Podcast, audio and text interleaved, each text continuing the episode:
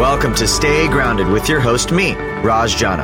I'm the founder of Java Press Coffee Company, and my life changed after my mentor died with three months left until retirement. That experience inspired me to start a personal journey to discover how we can all live a purpose driven and meaningful life starting today.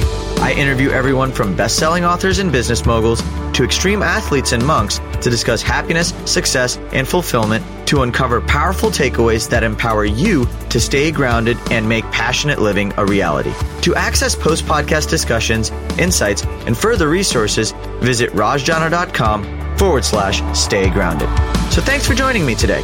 Now, let's get to grinding. Yo, yo, what's up, everyone? And welcome to this week's episode of Stay Grounded. Oh man, I am extremely privileged, or I feel extremely privileged and honored and grateful to be introducing this week's amazing guest, Miss Sherry Walling. So, or not Miss, Dr. Sherry Walling. So, Sherry is, uh, this conversation was just so deep. Sherry is the brand new author of the book Touching Two Worlds, a guide for finding hope in the landscape of loss, which just released last week on Amazon.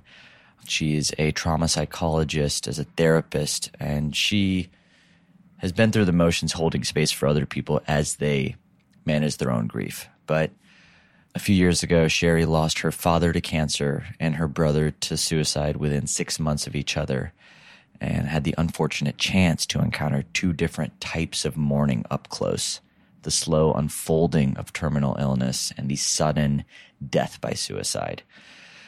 These lived experiences, alongside her own experience of holding space for others, has given Sherry a really unique perspective on moving through grief, on being with loss, on different ways to actually lean into the grieving process with presence so that you can actually heal, so that you can actually integrate these difficult emotional experiences at the edges of life into our day to day existence. And I really just appreciate Sherry. I mean, she's a relatively new friend of mine. We talk about how we met on the podcast as well, but we talk so much about you know what does it mean to actually integrate difficult experiences? The the art of looking for love in those moments of darkness. The power of the words i love you allowing as a tool for for presence and integration. Making an appointment with grief learning how to experience the aliveness on the other side of a difficult emotional experience and so much more. I mean Sherry walks the talk. You can feel it in her in her voice, in her tone of in her cadence, in the way she actually even expresses these concepts, just how how she's lived through it and how she's embodying this message that she shares in her new book and on this episode. And I can't wait for all of you to get to know Sherry and the brilliance that she brings into this conversation. So enjoy it. Pick up the new book. Touching Two Worlds, a guide for finding hope in the landscape of loss. I learned so much from Sherry on this conversation. I can't wait for all of you to, to learn the same. So, if you haven't already subscribed to us on iTunes, Spotify, or any of the podcast apps, all that means that every single time we release a new episode, it drops straight into your inbox so that you can be the first to hear perspectives like the ones you're going to hear today in this conversation if anything that Sherry or I said on this podcast that resonated with you, please reach out to us on social media, leave a review for the podcast, specifically citing the things that really stood out to you. Your feedback, your your mirroring of these concepts means the world to us. And yeah, I love you guys and I'm grateful that we get to have these different we get to have conversations like these on the show. I think these are the conversations that matter and give us the strength and hope to be with all of the difficulty when we inevitably experience it in our lives. So, anyways, uh, sending you lots of love. And without further ado, here is the amazing, my new friend, Miss Sherry Walling. Enjoy. Yo, yo, yo. What's up, everyone? Welcome to this week's episode of Stay Grounded. So happy to be here with my new yet dear friend. Like you're not just like a new friend. Like I can feel you, Sherry. You're like a dear friend already. It's you're you're one of them. You're, you're one of right them back at souls. you. I feel I saw you coming from across the room and I was like, that person, that human, he's like emanating this beauty. And I'm like, what's up? Let's chat. Let's jam. Sherry Walling, welcome to the show. I love that we were like match made twice, right? Someone connected us by email and said, you two should be friends. And then we met in a bar and we're like, a we week should later, be friends. a week later, like I'm literally for context, everyone listening, literally at an event, and you know I'd been traveling the last week, so I hadn't really checked my email, and I had met Sherry on a Sunday, and then on a Monday morning, I get an email from her because of a connection through a mutual friend, and it literally blew my mind. I was like, I kind of we like, were meant to meet. yeah, it was it was quite the is that serendipitous? Is that the right word or synchronous? Yeah, sure, that works. Sure, Both one of them work, One I of those. S words, but I am so excited for this conversation. You've got this like very beautiful energy to you. It's it's this lived experience of experience of going through a lot of ranges of emotions in life. Like I can feel that. And then when I heard your story and I heard about the book and started reading up on your own journey into life and grief and love, it actually m- made a lot of sense. And I like it when the pieces fit together. well, it was, and I'd love to maybe start there, even if you want to set the stage.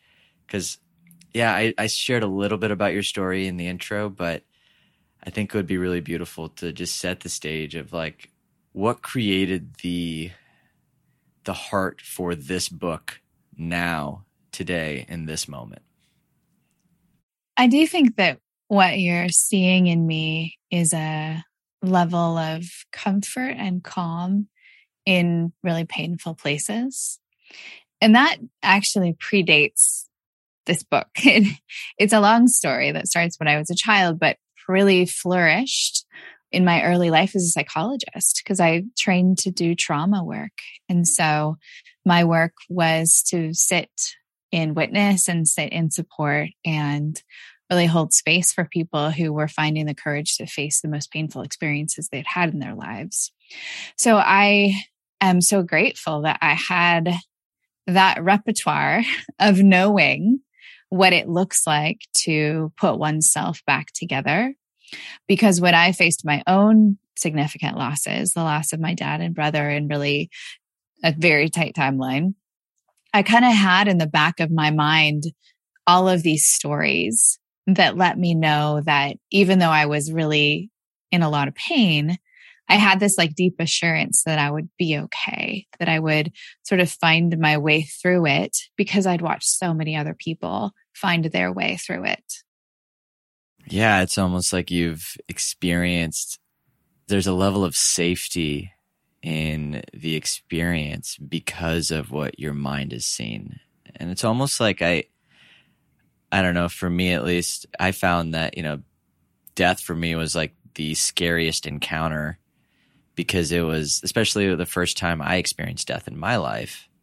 Was several like it's a few years ago, like at least like someone very close to me. Like my I've had acquaintances pass, but for me, experiencing the death of a loved one for the first time was an unknown that I did not know how to experience. And so it was a curveball. It was scary. It was raw. It was rough. It was like unpredictable. I felt like I had to hold space for others, but I didn't know how to hold space for myself. And so there was just this wild smorgasbord of awful and amazing emotional experiences happening all at the same time. It's so much more intense than I think people think it's going to be. I think we have this picture of grief as as like sadness where you're still and quiet and you linger in this sort of sad state for a while until it eases. Mm. And that is not what grief is like. Not for you, not for me, not for like any other human that I've ever interacted with. It is sadness and there is heaviness, but there's also like fury, there's anger, there's passion, there's like fuel, there's joy. It's I think an edge state experience, you know, we don't encounter a lot, a lot of death in our life. It's not part of our daily reality for the vast majority of us. So these are these edge state experiences that we have in our lives that like amplify everything inside of us. And it's quite a wild ride that again takes mm-hmm. most people by surprise. I love the phrase edge state experience. Can you expand on that and give it a yeah. little more color? Because I think that even the way you just described it was very enlivening in a way, like to hear that. So I'd love to unpack yeah. that with you. That is how I describe what felt it felt like for me when my dad died. I was with him in bed. I was laying right beside him. I had my hand on his arm, on his chest, and I was right there in the moment. And I had this feeling of like the sacred, like, hush. This is only going to happen a few times that I will be in the very privileged position of walking someone right up to the gate as they pass over into whatever's next. But the only other way or the only other time I've really felt that way is when I gave birth to my children, to my two children. Mm-hmm. This sense of like, this is only going to happen a few times. Like, pay attention, be present. And I think when we're touching the edges of life, like the birth of a new life and the death of an existing life, we are touching the edges of the human experience quite literally in our timelines and our start starting and stopping points. And those moments bring out the depths of our humanness in ways that I think are very, very profound. Yeah. Wow. I'm even extrapolating that to, at least in my life, like I'm not a, a father, nor, you know, have I really sat with. I mean, I, I haven't been at the endpoints much, but I feel like I've experienced a lot of relationships ending or careers ending or things in life having those endpoints and they evoked incredible amounts of feeling in my body which now I'm reflecting on. I don't know if I'll ever have experiences to feel those again. Like I remember my first mm-hmm. heartbreak. Like yeah. I don't know if I'm ever going to feel another first heartbreak. Like not that way. Not that way, right? Like it's like there's a there's an edge state to that those experiences that can only be experienced for what it is then. Yeah. Which now, I guess, in hindsight, with the wisdom of hindsight, I feel like, you know, I could have been more present inside of those experiences than I chose to be because of those. I mean, there's like a, like I'll never have that again. And, you know, so I don't know. If, yeah. I mean, I would say that my dad's death was a great teacher but my brother's death was a thing that I just needed to survive. Mm-hmm. I think maybe at some point I will think of it as a teacher, but that kind of loss for me was traumatic and really painful. So I, I guess I wouldn't want a listener to be hearing our conversation and think like, oh, I really need to lean into these painful moments in my life so I can learn from them and they can be my teacher and they can be sacred because that may be true. Yes but it also may be true like just plant your feet on the ground and get through it and survive it. And then worry about the lessons later like worry about your your retrospective after more time has passed. Because i do sometimes feel like we we push for lessons and redemption in our pain that can feel like pressure more than is necessary. Beautifully stated and i really appreciate the nuance there. Again, this is coming from someone who hasn't lost a brother, right? So there is a level of even me, I'm learning in this conversation. Like mm. there is a level of pain that I just think you'll.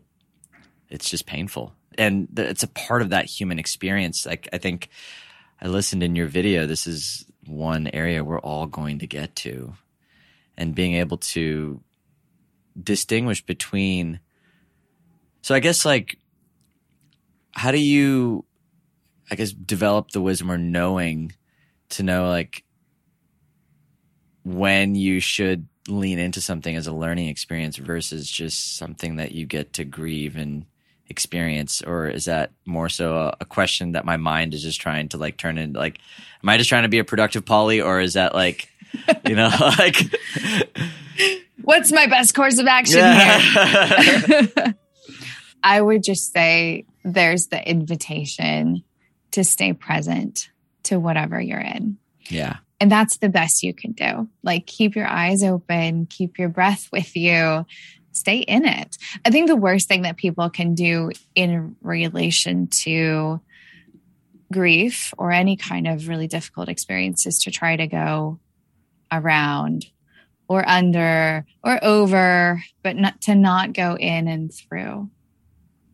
So when you go in and through, you're present to whatever it is, to whatever feeling it is, whatever joy it is, whatever weird things happen to you as a byproduct of the experience. And you're accepting of them as the moment, even if they don't make sense to you, even if you can't make meaning out of it in that moment.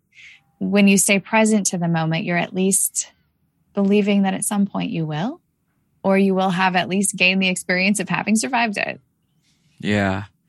Well, there's, I think even in that, I'm, I'm realizing like it doesn't matter if it's like understanding it is a function of the mind, like experiencing it is what's actually true. So even this desire to understand, look for the lesson is is a way of processing. It's almost like it's a way of avoiding or a way of not avoiding, but like well, it's a way of segmenting. Yeah. So I would say presence is integrated. It is your mind, it is your heart, it is your body. And that all of those components need to be, it is your relationships, like part of it if you're really present. When we move too much into our heads and we try to make, be a meaning making machine, it's not that that's bad or wrong, but it, it becomes segmented or we're a little bit disintegrated. Or when we feel so much in our feeling center that we're not a thinking being, we're not using language or we're not relational, then again, we're, we're segmenting one part of ourselves and that's kind of leading our way through whatever experience we're in. So I think the challenge of presence is integration is like, I can think, I can feel, I can be in a body, I can interact with others. And I want to have all of those capacities online as I walk through my life, whatever experience it is. So how does I mean that that's a level of mastery that I think I mean that that to me is mastery being able to integrate and have the mind, the heart and the body and your relation to the world all be in like perfect harmony when we're Oh, they're always yeah. in perfect harmony, Raj. Always. Right? Perfect like, harmony. Mastery. Right well, like well I'm I, I guess I'm I'm I why it's inspiring to know that that is a potentiality with presence. Like the more we are present to the difficulties, the emotional experiences that are hard, the more we allow ourselves to be messy inside of it, the more we find our center. Like I think there's, to me at least, like there's this inspiring North Star. How do you lean into, I guess, creating the how do you, integration's a beautiful word that you've used a few times and i'd love for you to actually maybe unpack that word like what does it mean to be integrated or to integrate an emotional experience or to bring in integration? You know how do you you're using this and i think it's so beautiful you're using it so i'd love to unpack that. Yeah it's a really loaded word in my world in a lot of ways. One of the origins of the word at least in my world is in the its use in psychedelic assisted psychotherapy where you're taking again an edge state a non-ordinary state which can have a lot of meaning for people, and then trying to help them bring that maybe spiritual experience into their like lived day to day of driving the carpool and paying taxes and you know shopping for cheetos. So how do we pull these edge state experiences into our daily moments is one way of thinking about integration which I think is really relevant here. But I think the other way that I think about it too is like braiding together the parts of yourself. As I mentioned, bringing the body in with the mind, in with the soul or feeling center, and in with the relational self. Because it's easy to just over index one part of you, but it's the wisdom of all of the parts of you that I think is often required to be the highest version of ourselves, or certainly to be resilient when life throws you bad Cheetos. Bad Cheetos. I don't really like Cheetos. I don't know why I'm thinking about Cheetos.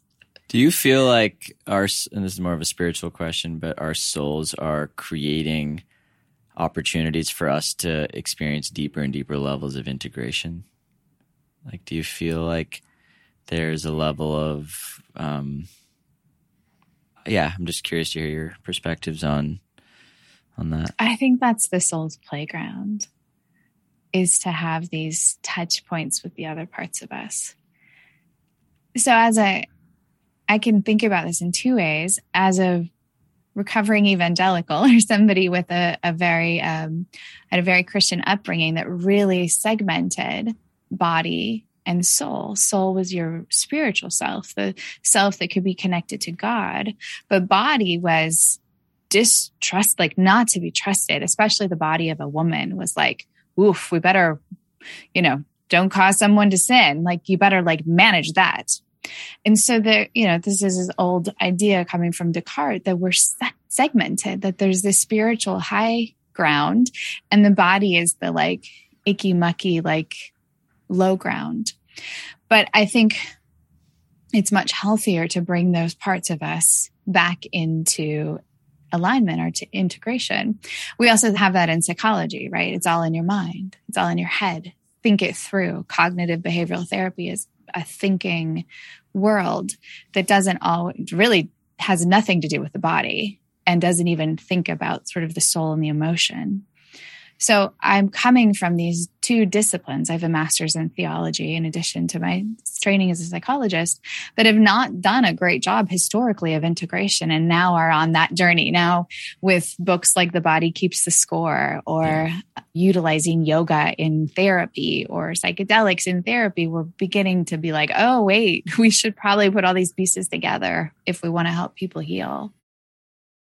Yeah, there's there seems to be a a resurgence, or at least for me, like I am starting to see the, the very clear benefits of whether it's true or not. That's kind of over here. But to me, the most useful perspective in healing for myself has been being able to actually integrate both the mind, the body, and the soul, and be able to see that the soul is a necessary, like to be able to call it, like whether it's mm-hmm. I call it my higher self or I call it mm-hmm. my my the soul, like whatever it is, like being able to even identify with that aspect yeah. of mm-hmm. myself has been massively helpful in me being able to make sense of difficult experiences and me being yeah. able to to grow to come back to myself to stay grounded i mean like there's been a, a sense of comfort in being able to identify with those parts of me that i don't think i was able to before i really did like it's like i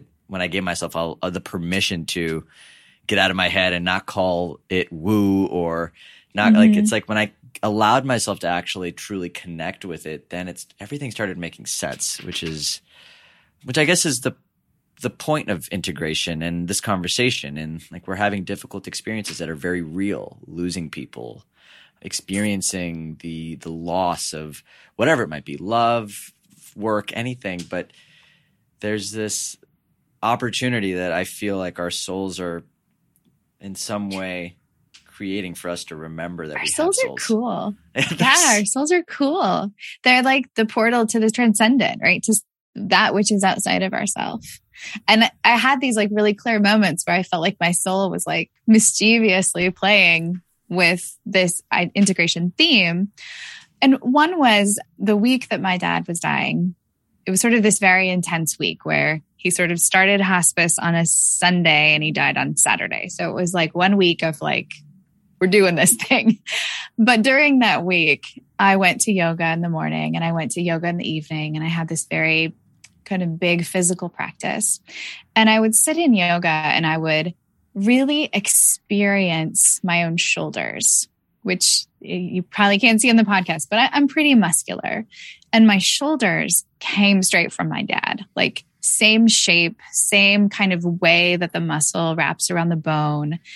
And even though this was a very just physical characteristic, my soul was sort of twinkling all about these shoulders and how that knowing my dad was going to die and that he wouldn't have a physical presence in the world anymore, my shoulders are his shoulders. So I'm sort of carrying the shoulders forward, that my cells came from his cells. And that's biology, but it's also soul. It's also this sense of him being carried forward with with me, in me, in this transcendent way. And it brought me a lot of comfort yeah. to just be like, I have my dad's shoulders. and it it really felt very profound.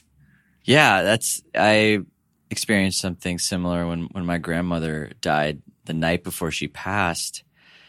I remember texting a few of my friends. Actually, I haven't talked about this. On, I don't think I've talked about this on the podcast, but um, mm-hmm. I remember the night my grandma died. COVID. She's in India. I'm here. I don't get to see her. I don't. It was a shock to even hear that she was in the hospital. And I texted a bunch of my friends and I was like, hey, can you guys just send a prayer to my grandmother? She's, you know, she's not looking good. And one of my girlfriends at the time, she had texted me, she's like, hey, you should do breath work for her and see if you can like mm. connect to her and like move the energy because her lungs are filled with all this. And me wanting to be the useful dude I am, just like put on some gladiator music, sat down and just started mm. breathing hard.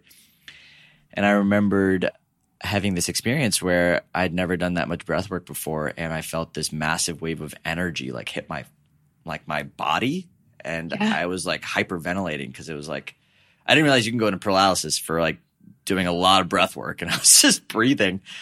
Yeah. And I called a friend of mine, she calmed me down and I passed out and then the next morning I felt incredible peace. Mm. And found out 2 hours later that my grandma had passed, but I the meaning I made from that was that she gave me her fear of death before she passed. And mm me connecting to her was her giving me that energy. That was her way of being like like connecting to me before she chose to go beyond the veil and it brought me so much purpose. Yeah. When I went home to be with my parents, like I had this this strength that I was carrying with me, being there for my dad, and like, and, and it created, yeah. I mean, I, I guess that's the best. It created yeah. this beautiful way of grieving, like knowing that I could connect to her in that way. That soul's transcendence, that across miles and time and space, like with your intention and with like the outreach of your insights towards her, have this place of meeting. I mean, I I think it's really beautiful. And you said a little bit about like, yeah, the guy who wants to be useful. I mean, you are also, you did offer yourself up in service, like in service and support and bringing your own energy and opening up your energy to hold hers. It's a really beautiful move toward. It's a beautiful step in that direction. I think even uh, I'm hearing myself now in me calling myself that, I think there was a little bit of judgment mm. a little bit of judgment around and i think this is part of my work too believing in the magic fully of a lived experience like that. Like it was it's also entirely possible you would have just done breath work and it would have just kind of felt good. And then you'd gone to sleep and gotten up another day and learned that she'd passed. So the fact that like it happened that way there's just some ma- there's a little magic in there that you didn't maybe manifest, but you didn't you didn't manufacture it. Like yeah. You couldn't call it up again. It's not in your control. Yeah. And well, I guess back to the the original, I guess the impetus of this, like I, I just I see the way that even in like your this conversation right now, like I'm finding a lot of beauty in you allowing whatever is present to be present. If magic is present, allowing it to be present. If like whatever, if the noises in the mind are present, allowing it to be present, and that allowing is actually the the integration, the gift. It's it's it's allowing and grieving almost go hand in hand. Uh, what role does the word allowing play for you? I guess like when you hear that word, what does it inspire? Well, the actually the original title of my book was Hold On, Let Go, which is, I, I think, for me, around this dance of allowing. And the reason that that that dance of holding on, letting go, like allowing the movement to happen, that hit me so deeply in these deaths because I would say things to my dad, like as he was dying, I would say, It's okay to let go. It's okay to let go. Like your work is done. It's okay to let go. And I think that was very profound. But with my brother, who was working through an addiction to alcohol and was struggling with depression, I always said, hold on, just hold on, just hang in there. One more mm. day, you got this. And this is nuanced. So I hope people carry it lightly or gently, but like I realized in retrospect that I, I wished I hadn't said that to my brother because the profound nature of being with my dad when he died was that we allowed it to happen. We weren't fighting it anymore. We were sort of claiming, like, this is how this is going to go. And we all eased into it. With my brother, it was a fight. It was like, no, going back to the hospital. We're trying another round of treatment. We're doing this. We're doing that.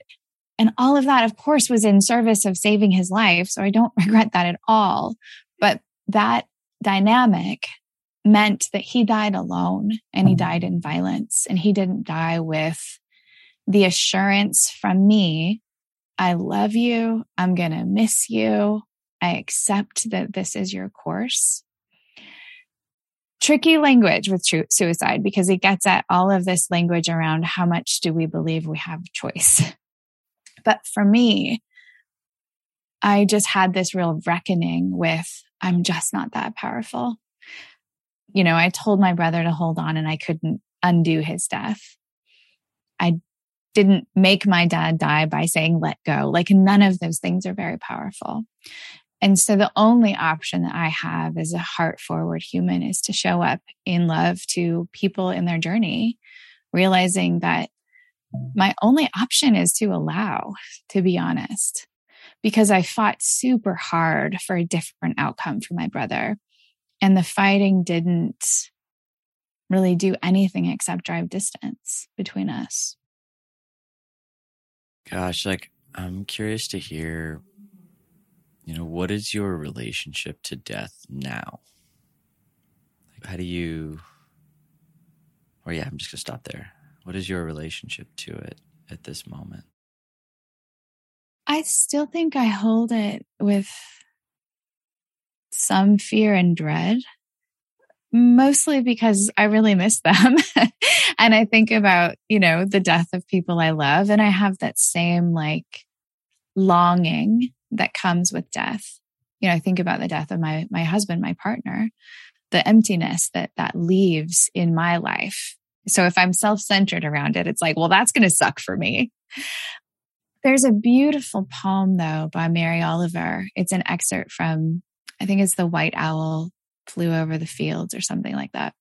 But she says, and I'm not going to quote it exactly, but it's something like, What if death isn't darkness after all, but so much lightness that it overwhelms our eyes from seeing it?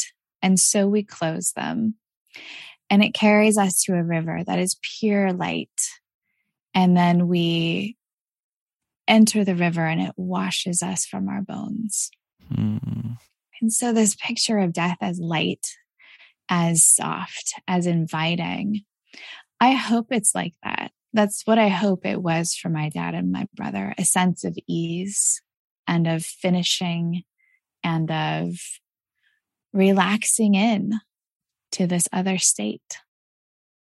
For individuals that might have a hard time, you know, being at this space, like let's like if you had to give a message to yourself when you were asking your brother to hold on, like what would be the advice, the perspective, the love that you would share with that with that younger Sherry? I received a really special gift and the gift that I received is that the last words that I ever said to my brother on this side of whatever this is, was I love you. And oh my God, like I'm so grateful that that was what it was. It wasn't, hold on. It wasn't, hey, call me. It wasn't anything. It was just, I love you. And anyone who's in one of these stories, because we all get in these stories sometimes, right? We all have people that we love that are battling addiction or depression or feeling suicidal, or maybe we are ourselves. There's no substitute for a good I love you. I think that's that's still the most powerful force on the planet. If I could say that without sounding super cheesy, but cheese ball away, um, cheese ball away, yeah, please. we're, we're going there. Whew. Um, yeah, there's no, there's no substitute for a good I love you. And I, I dish those out a lot now. yeah. Well, and I'm glad I dished that out to my brother. That's, that's all I could offer him. Oh, I am so, you're just so lovely. I, I mean, it's funny. We started this conversation before we hit the record button about how that's literally what you were saying at the event we were at. Like, literally, I love you to so many people. Like, it's just, yeah. you're who you are. Like, it's, the most beautiful. It's actually not who I used to be though. Like I'm not that hippie. Like I mean, I, I'm a scientist. I trained at Yale University School of Medicine. Like I'm a really like heady intellectual person. And then, and then I'm not anymore. like now you're just yeah. a big pile of now mush. I'm not. Now it's you're just true. a I'm big just pile of mush. Mushy. I love you. I love you. I love you. But I feel, I do feel it from my toes. Like, uh, yeah, I feel it from my toes all the way through. You know, I think I don't know if I heard you say this in a in a quote somewhere, but I think you talked about the little moments of love that pulled you out of the darkness when you were going through your grieving process. What do you refer to when you say little moments of love to facilitate or help somebody grieve? Like when you when you think about that, like what does that like Oh, there's so many. I was in the hospital with my brother. Things were not good he was not doing well. A nurse just put her hand on my shoulder. She didn't even say anything. She just put her hand on my shoulder and it was really helpful. Another moment, I was trying to, I forget where I was, I was trying to maybe fly back to California where my dad lived. Flight was canceled. It was a whole like shit show. This Delta ticket agent went onto the plane and found my baggage and brought it out like manually, physically. I watched him walk down so that he could give it back to me so I could take a different flight, which like they're not supposed to do. They never do that. I had this super, super low moment. I pretty much had like half a bottle of whiskey. I was a total mess. I called this woman named Melissa, who I went to my uh, fellowship with when I was doing my doctoral tra- training. And she's not like a best friend, not an everyday friend at all. But I was I, she's had a lot of grief. So she's just the person I wanted to talk to. She answered the phone, which is in and of itself like its own little miracle. Like she's a professor. She's got all these kids. She's busy. She answered the phone when I needed her and she just sort of listened to me diatribe on whatever I was talking about. And I felt loved. So when I look back on all of these stories, it's just these little moments when someone was helpful, someone was kind, someone answered the phone there wasn't some big healing moment of like, ooh, I feel better now. But there were all of these traces of love throughout my life for years that carried me through. And I think that's present for almost all of us, right? Like now that I look for those little sparkles of love, I see them everywhere. I love that. Now that you look for those sparkles of love, I guess, how do you let's say I'm just speaking as, or speaking to someone who might be in this situation who f- may find it difficult to actually do that. How do you inspire that that shift? And in what way can that be integrated into a into a grieving process, or even just a way of being? Because it is a way of being to look for love or to choose to see the beauty and it's also really easy to forget that you can do that or that forget that you're allowed to do that or get into the story of, oh, I'm supposed to be grieving. I'm supposed to be sad. I'm not allowed to look for things. And, and then there's the guilt associated in being happy and joy, you know, so how do you speak to that? The book is called Touching Two Worlds because of that, because of the permission to be in grief and in the shadowy, dark places, and also to be in joy and be in cre- creativity and be in love and be in gratitude. So I, I think if anyone is in that scenario, like there is permission to have the full range of experience. It doesn't diminish your grief. It doesn't diminish the love that you had for the person or the experience that you lost. You can be fluid in both experiences at, at one time. And once I let myself be comfortable with that, with like being really joyful and also being in grief, that created a lot more ease for me. Well, I'd love to even speak to the creativity because that's something you are so wonderful at I don't know. I just love how you. We were talking about this earlier about how you integrate so many different aspects of your life and how you are creating through this and allowing this to fuel your creations. Can you can you speak to that even how leaning into these experiences has opened up more for you? Yeah, we we talked a little bit about integration and part of my integration with grief was to really do a deep dive into my life as an aerialist, which is like circus arts.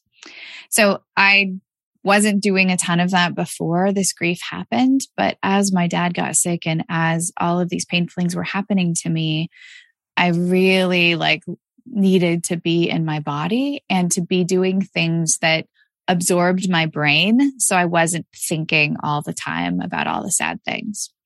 So I started training in circus arts and like really loved it.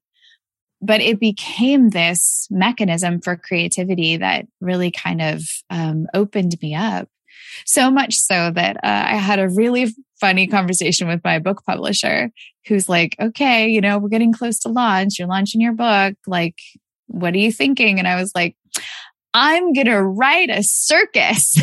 and they were like, you realize that your book is about grief and suicide, right? And I was like, it'll be great. Best circus ever. so actually I did. I partnered with my coach, Lynn, who also has lost a brother to suicide. And we created a beautiful original circus that follows the narrative of the book. Totally bizarre, but I like the thing that I've done in my life that I'm most proud of because it pulls together so many parts of me and things that I love and creates beauty out of a lot of pain.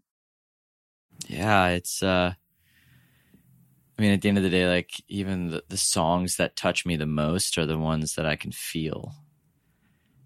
Right? It's like the ones where you can feel them feeling and it's captured in this beautiful arc so that it inspires those frequencies in yourself. And i think that's how I, at least i see this and, and what you're experiencing or at least what you're sharing. It's this beautiful it's a beautiful way to channel grief into beauty. Into into just this yeah go ahead.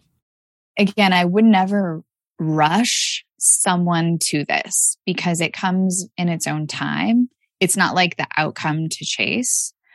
But I think a lot of folk who find a sense of resilience, it is because they find a way to make beauty from the pieces, whether it's like repairing the fractured vase with gold lining, whether it's poetry that tells an emotional, beautiful story. There's all kinds of ways that people have throughout the history of humanity used art and dance and expression to tell their painful stories in a way that inspires, educates, illuminates, but in a way that's beautiful. For anyone who might be in a in an experience that's bringing up a lot for them, but then also has the physical realities of being alive and having jobs and like how do you balance the healing journey and like being a responsible adult like what does that integration look like i guess in practice because I, I don't know if all At least I know for myself. Not everybody like, can just join the circus. not everybody can just step away from life to process and heal and have that space. And oh, so, most people can't. Yeah. So, how do you teach, or if you had a message for someone in that role, like how would you teach, or um, yeah, how would you teach the the grieving process to still be something that serves while you know not derailing the responsibilities of life? and that i mean that's certainly my experience as well as you know my kids were 8 and 12 when these things happened. like i couldn't peace out like they they insist on being fed, right? Like clothes need to be washed, life needs to to keep moving. I think that's its own invitation to motion is to be in your body and be in movement. So when you're biking to work or feeding your kids or walking the dog, like that's you practicing your aliveness, which is an important part of grief right? The aliveness of your body and the motion of your life is in many ways this reassurance that is stands in contrast to grief. For really busy people, this is just a tactic I recommend that that people make an appointment with grief. Maybe that's on a Saturday morning where there's time to sit in stillness. Maybe it's look at pictures of somebody you've lost. Maybe it's read poetry, maybe it's go for a walk, be in nature, but to create space in your life. It doesn't have to be all the time. You don't have to take six weeks off, but to create a little space and openness to honor this transformation that's happening that you've experienced in edge state moment. And that necessitates some shifting.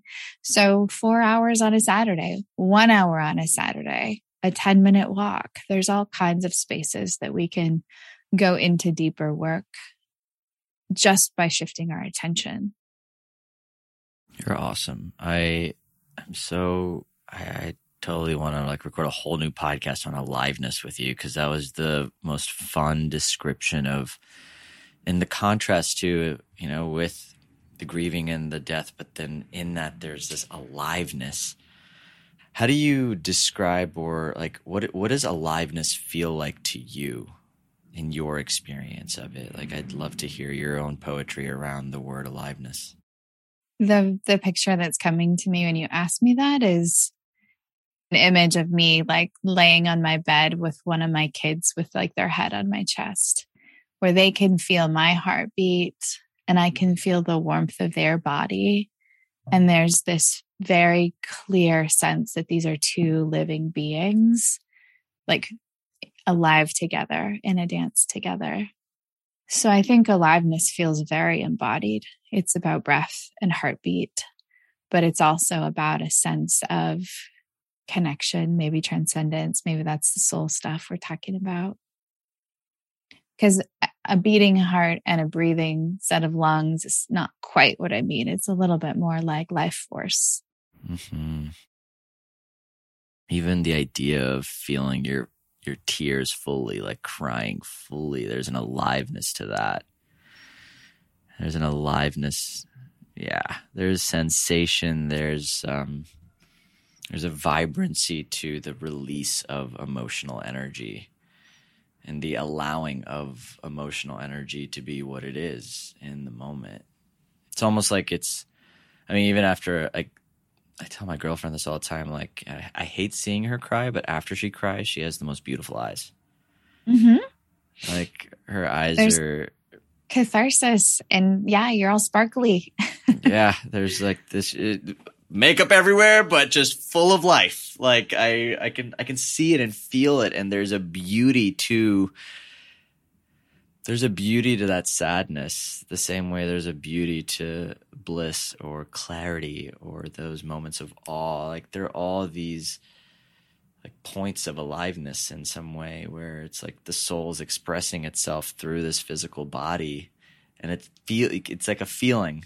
It's not just that you're seeing the tears it's like you're feeling them.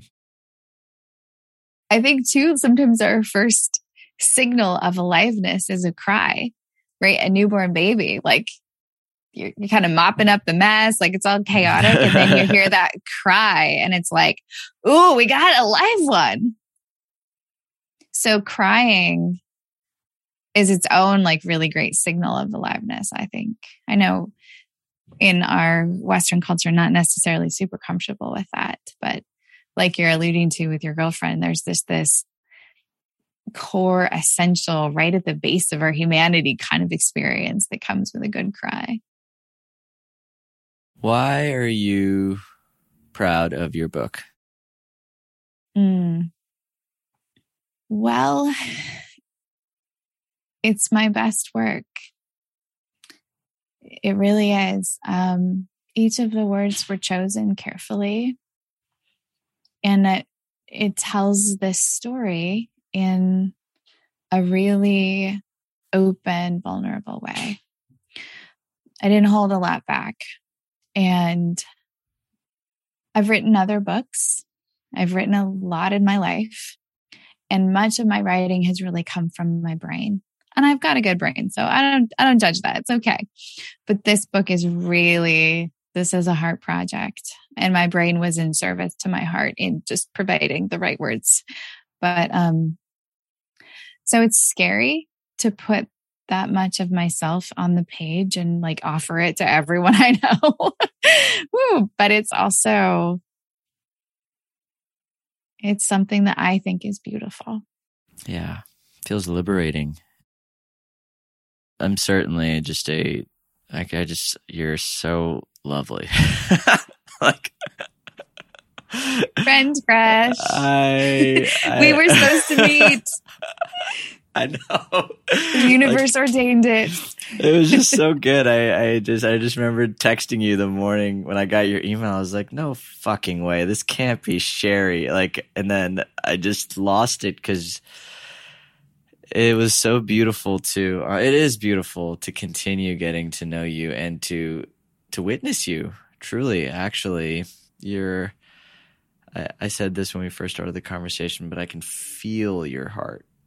And i think and i don't know if this is how you always were or your experiences in life brought this out of you or this book pulled forth this embodied sense of aliveness truly actually presence. I can feel your your your love and your and you're you're just such a i can feel your kindness in just the way you are. And it's awesome it's lovely and i'm so glad that i get to experience you as you are yeah feels beautiful to be seen i will take that feels beautiful to be seen thank you you're so welcome so the book is available where, when, how do people get their hands on it? It is in all the places. It's in your neighborhood bookstore, your independent bookstore. Don't forget about those guys. It's also on Amazon and Barnes and Noble and all the places.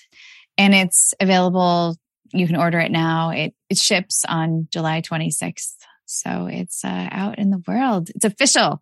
And there's an audiobook, which I actually read and I think my friends are going to play a drinking game of like, is Sherry crying? like, like, is she crying or is she not crying? But it is read with a lot of heart and intimacy as well. So if you're an audio person, then that's a choice. Well, if you're the one narrating it, fuck yeah, I'm an audio person. like, I mean, I could be an audio person for some people and not for others, but if you're narrating it and if it's anything like the conversation I just had with you, then it's going to be like a full blown conversation but I'm not going to be talking. I'm just going to be listening. But any case, it's a one way conversation. It's a one way conversation that I'm really excited to have. So can't wait to pick it up. Touching Two Worlds. Anybody listening, we will make all of those available in the show notes. Sherry, I do have one last question for you. Okay. In the midst of everything you're doing, everywhere you've been, and everywhere you're going, how do you stay grounded? Sometimes I just lay on the ground and feel it underneath me. That's my very not profound answer, but it's very true. I mean, I feel like there's levels of profundity in that that you're not really giving yourself credit for. Because I have so many like meetings all day, and then I'll, between meetings, I just like lay on the ground, and I'm like, okay, good, I can just be grounded. Mm, I love this. Well, sometimes the most profound answers are the ones that are simplest. So, Sherry, again, thank you so much for just being. I'm so grateful that we got to do this. Yeah, what a beautiful conversation. Thanks for having me. Uh huh. Everybody, that is a wrap for this week's episode of Stay Grounded. I'm your host, Raj. This is your new friend, Sherry. And from us, stay grounded. We'll chat soon.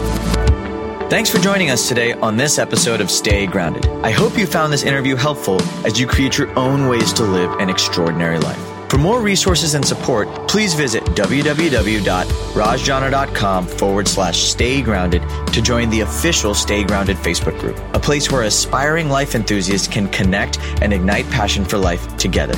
My hope is that the positivity, content, resources, and support in this group will resonate with you on a deeper level. That what you hear in our podcast, read in our thoughtful posts, or learn in our courses will empower you to live with intention, uncover true purpose, and challenge the internal dialogues that stop you from being who you really want to be in your life.